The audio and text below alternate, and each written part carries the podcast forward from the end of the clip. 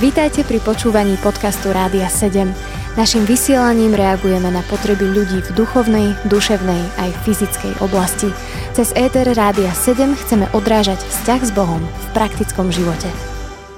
Som pripravený na chodenie? To je naša dnešná téma v rámci poradne pre mladých, pri ktorej vás, milí poslucháči, srdečne vítam. Moje meno je David Mega a mám tu pred sebou pre mňa osobne veľmi vzácných ľudí, Joška a Marušku Grexovcov.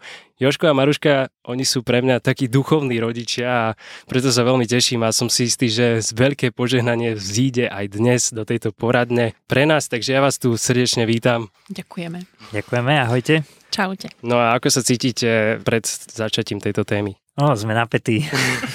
Čakáme, čo z toho vyjde. Tak poďme rovno na prvú otázku. Podľa čoho sa dá rozoznať, že je človek pripravený vstúpiť do vzťahu? Ako to bolo u vás?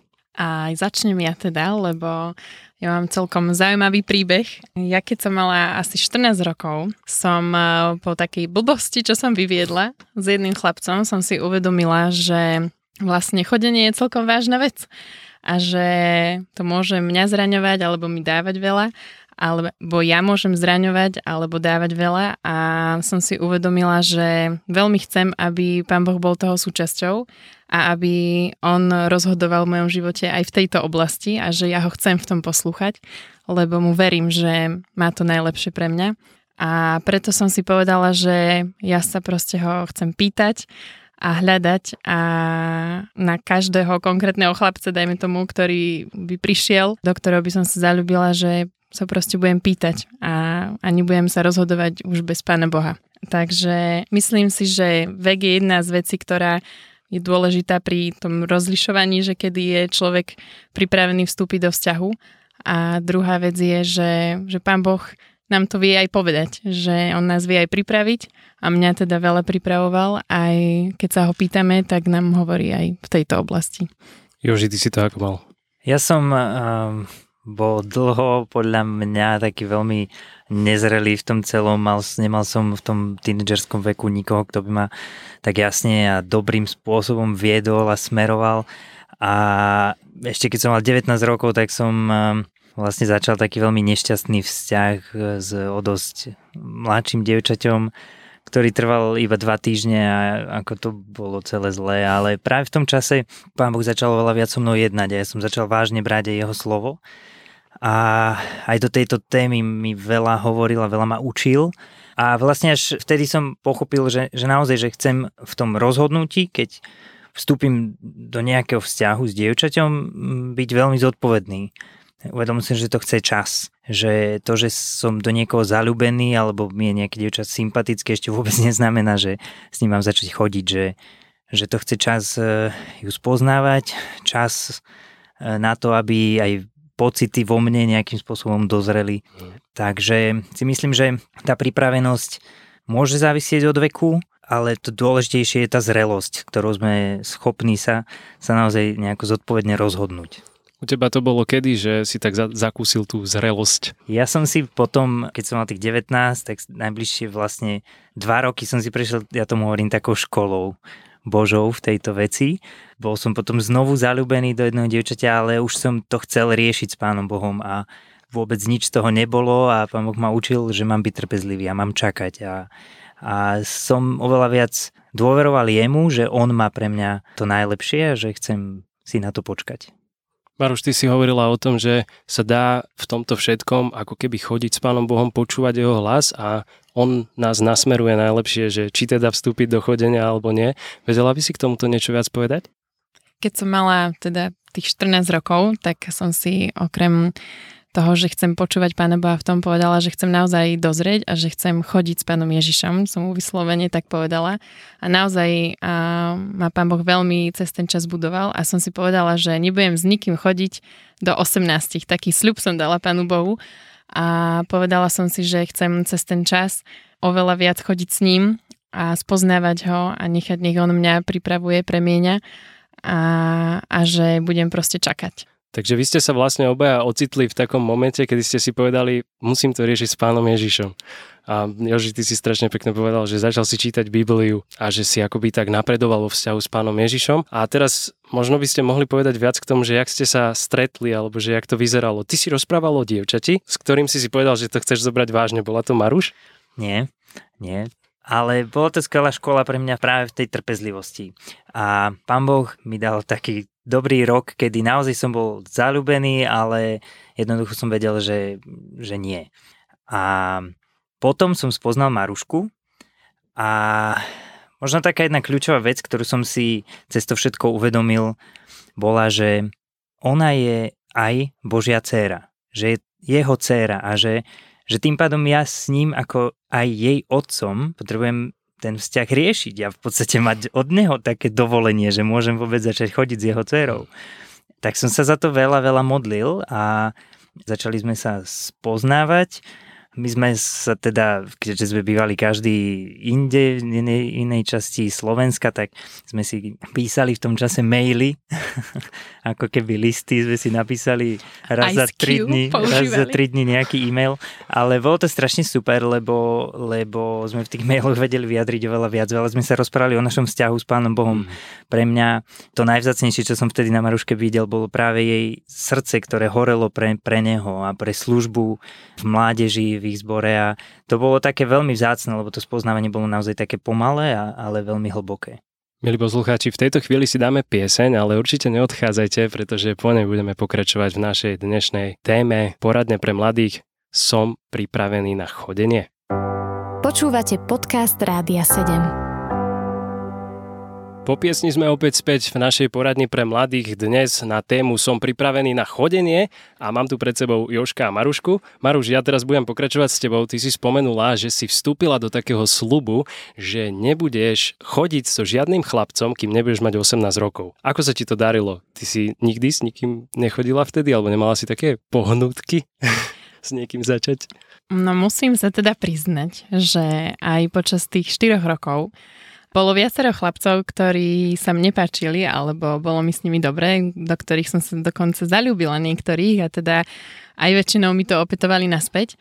A niekedy to bolo náročné, ale nás učili voľa kedy na mládeži, že si máme dať také podmienky voči tomu chlapcovi, čo by sme chceli alebo očakávali, aby splňal. A ja som si dala aj takú nepodstatnú jednu, že aby vedel hrať na hudobný nástroj na klavír, čo mi Jožinko splnil.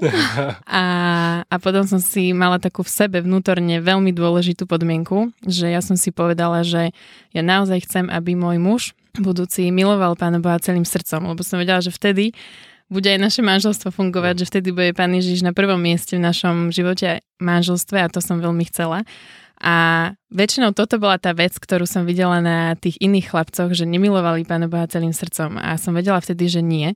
A zároveň som úplne tužila potom, aby Pán Boh mi povedal také áno pri tom chlapcovi a, a som tak očakávala na to, aj keď som bola zalúbená aj čokoľvek, stále som sa pýtala Pána Boha, že, že je to ono, že je, je tu pri ňom tvoje áno a až pri Joškovi som to naozaj tak vnímala, to také áno. Ako sa to áno prejavilo? Prišlo? Prejavilo sa to veľmi rôznymi spôsobmi.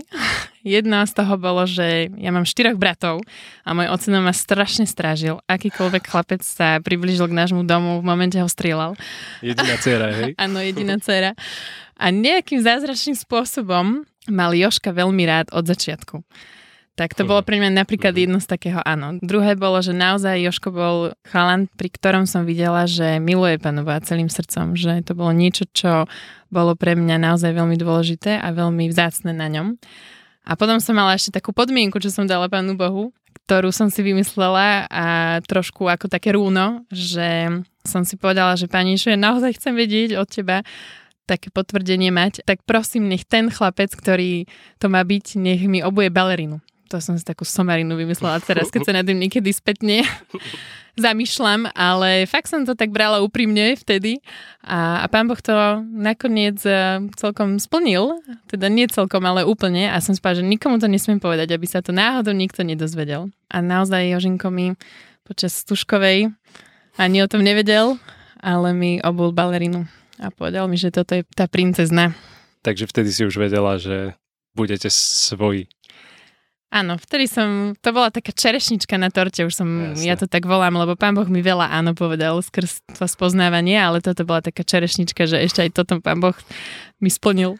Ja by som chcel na to nadviazať, lebo ja som bol zalúbený do Marušky a chcel som s ňou chodiť, ale to, čo som riešil, bolo naozaj to, že či už je ten správny čas a chcel som to rozhodnutie urobiť veľmi zodpovedne a s takým pohľadom, že idem do toho s tým, že jedného dňa bude svadba. To neznamená, že v chodení môže nastať samozrejme rozchod a je to, je to dobre, je to na to čas, aby tam ten rozchod mohol byť, ale chcel som byť v tomto taký zodpovedný. A táto stúžková bola taká zaujímavá udalosť, lebo Maruška mňa zavolala na jej stúžkovú a to bol taký, taký výrazný krok.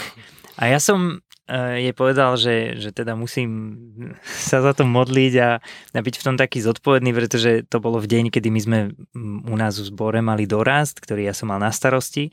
A keď som sa za tie veci modlil a pýtal sa Pána Boha, tak on mi povedal, že nie. Že nechod na tú stúžkovú, lebo, lebo ty máš tú zodpovednosť za ten dorast a máš tam byť. Tak ja som jej povedal, že nepôjdem na stúžkovú. A potom vlastne, keď už to tak bolo, tak e, ja som si vymyslel posledný deň, vlastne v ten piatok, po doraste, že veď ja to ešte stíham, tak som 4 hodiny vlákom išiel na Liptov, kde som prišiel o polnoci a prišiel som úplne bez akéhokoľvek ohlásenia na Jestuškovú. A ešte som mal za sebou takú knižku v zálohe, že keby náhodou to bolo strašne trápne, aby som mal aspoň nejaký dôvod, prečo som prišiel. Ale úplne viem, že pán Boh sa priznal k tej mojej takej túžbe ho hľadať a práve tam na tej stužkovej sa teda udiela aj tá vec s tou Mhm. balerínou a tak to pekne do seba zapadá. Hoci sú to možno veci, na ktorých to naozaj nestojí, Hm. ale, ale pre nás to boli také vzácne jeho potvrdenia, také, také signály, ktorým nám hovoril, že áno, že, že prichádza ten čas a že môžeme začať spolu chodiť. Inak toto ja vôbec o vás neviem, že vlastne to bolo pre vás takým potvrdením, Maruš už vedela, že bude s Jožím a odvtedy, jak dlho trvalo, kým ste sa naozaj dali dokopy, že ste si povedali, dobre, tak už ideme spolu chodiť. No ja som to Joškovi nepovedala, lebo on mi dovtedy nič nepovedal a ja som si povedala, že ja mu to teda nepoviem prvé. Áno, áno, tam nastal už taký čas, kedy už to chcelo uh, začať uh, z mojej strany, hej, lebo teda uh, myslím si, že ja ako muž som za to zodpovedný a Maruška trpezlivo čakala, kým sa konečne vymačknem a aj s tým som ja mal taký osobne problém, lebo ja som taký dosť hamblivý introvert a jednoducho trvalo mi to, ale bol to asi dva mesiace som jej konečne povedal, že ju mám rád, že, že mi na nej záleží a že chcel by som s ňou niečo viac ako len kamarátstvo. Ale ja som si teda, musím povedať, že povedala, že keďže Jožinko sa nejako nemá k tomu, takže musím ho nejakým spôsobom pozbudiť a myslím si, že veľa chlapcov je takých hamblivejších mm. skôr, alebo chápem aj to, že je to náročné vyznať dievčaťu lásku. A teda ja som si to tak povedala, že asi môžem aj ja nejakým spôsobom ho v tom podporiť alebo nejakými otázkami k tomu doviesť. Tak už som aj ja nad tým takto uvažovala. A podarilo sa. Áno, a jak to vyzeralo? Jožko sa celkom smeje. Ja keby ti neveril, tak ja si to obhaj pred ním. tieto, Ja On ma som s- nevnímal tieto jej otázky. On to... má svoju predstavu o tom dni a ja svoju. No ale v podstate chodili sme spolu, teda spoznávali sme sa asi rok. To bol taký čas, kým Mhm. sme potom začali spolu chodiť. Ja asi na záver len, lebo už nám ušiel čas, chcem sa spýtať vás, že čo by ste možno poradili človeku, ktorý sa nevie vymačknúť, ale veľmi niekoho má rád a fakt iba potrebuje prekonať ako keby tú bariéru toho. Mne veľmi pomohlo to samozrejme s niekým zdieľať. Uh-huh. Ja som si vtedy vybral tak, takú vec, že som vlastne o tom povedal Maruškinmu najstaršiemu bratovi. A on keď sa teda o tom dozvedel, že ja by som s Maruškou chcel začať chodiť, tak jeho slová boli, že tak to máš problém.